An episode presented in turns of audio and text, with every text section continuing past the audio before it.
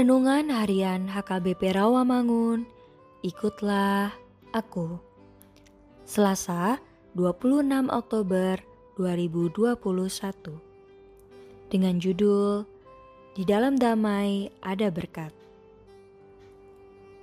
Bacaan pagi kita pada hari ini diambil dari Yeskiel 18 ayat 1 sampai 32. Bacaan malam kita pada hari ini diambil dari kisah para rasul 9 ayat 32 sampai 35.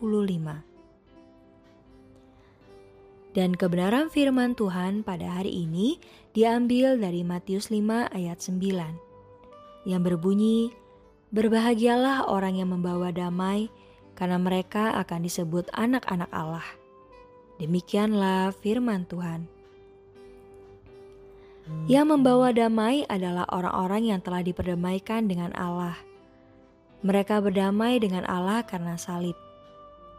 Kalimat ini adalah seruan Tuhan Yesus melalui ucapan bahagia agar kita menjadi pembawa damai bagi dunia yang penuh kekacauan dan peperangan ini. Menjadi orang yang suka damai itu tidaklah cukup, tetapi aktif menciptakan dan membawa kedamaian. Sebagai orang Kristen, seharusnya tidak boleh memiliki musuh, akan tetapi harus menjadi pembawa damai. Karena setiap orang Kristen harus belajar dari Tuhan Yesus yang membawa damai. Kedamaian sejati berasal dari Allah sendiri. Membawa damai juga bukan berarti tolerir atau mencari aman, tetapi harus terlibat menyelesaikan masalah di mana ada damai, di situ ada berkat. Karena berkat ditunjukkan hanya bagi kita yang membawa damai.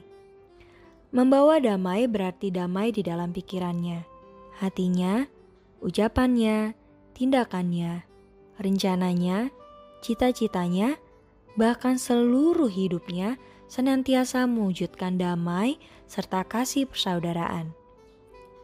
Bahkan mampu mewujudkan kerukunan. Mereka yang melakukan seperti ini disebut sebagai anak-anak Allah. Sekalipun berat, tetapi pasti ada harga yang mahal serta pengorbanan untuk membawa damai.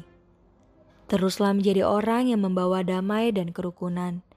Dengan demikian, status kita yang telah percaya dan telah menerima Yesus akan meneguhkan kita sebagai anak pendamai.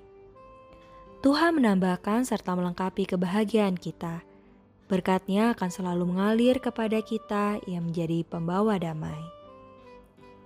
Marilah kita berdoa. Tuhan Yesus, kuatkanlah kami menjadi pembawa damai di mana pun kami berada. Amin.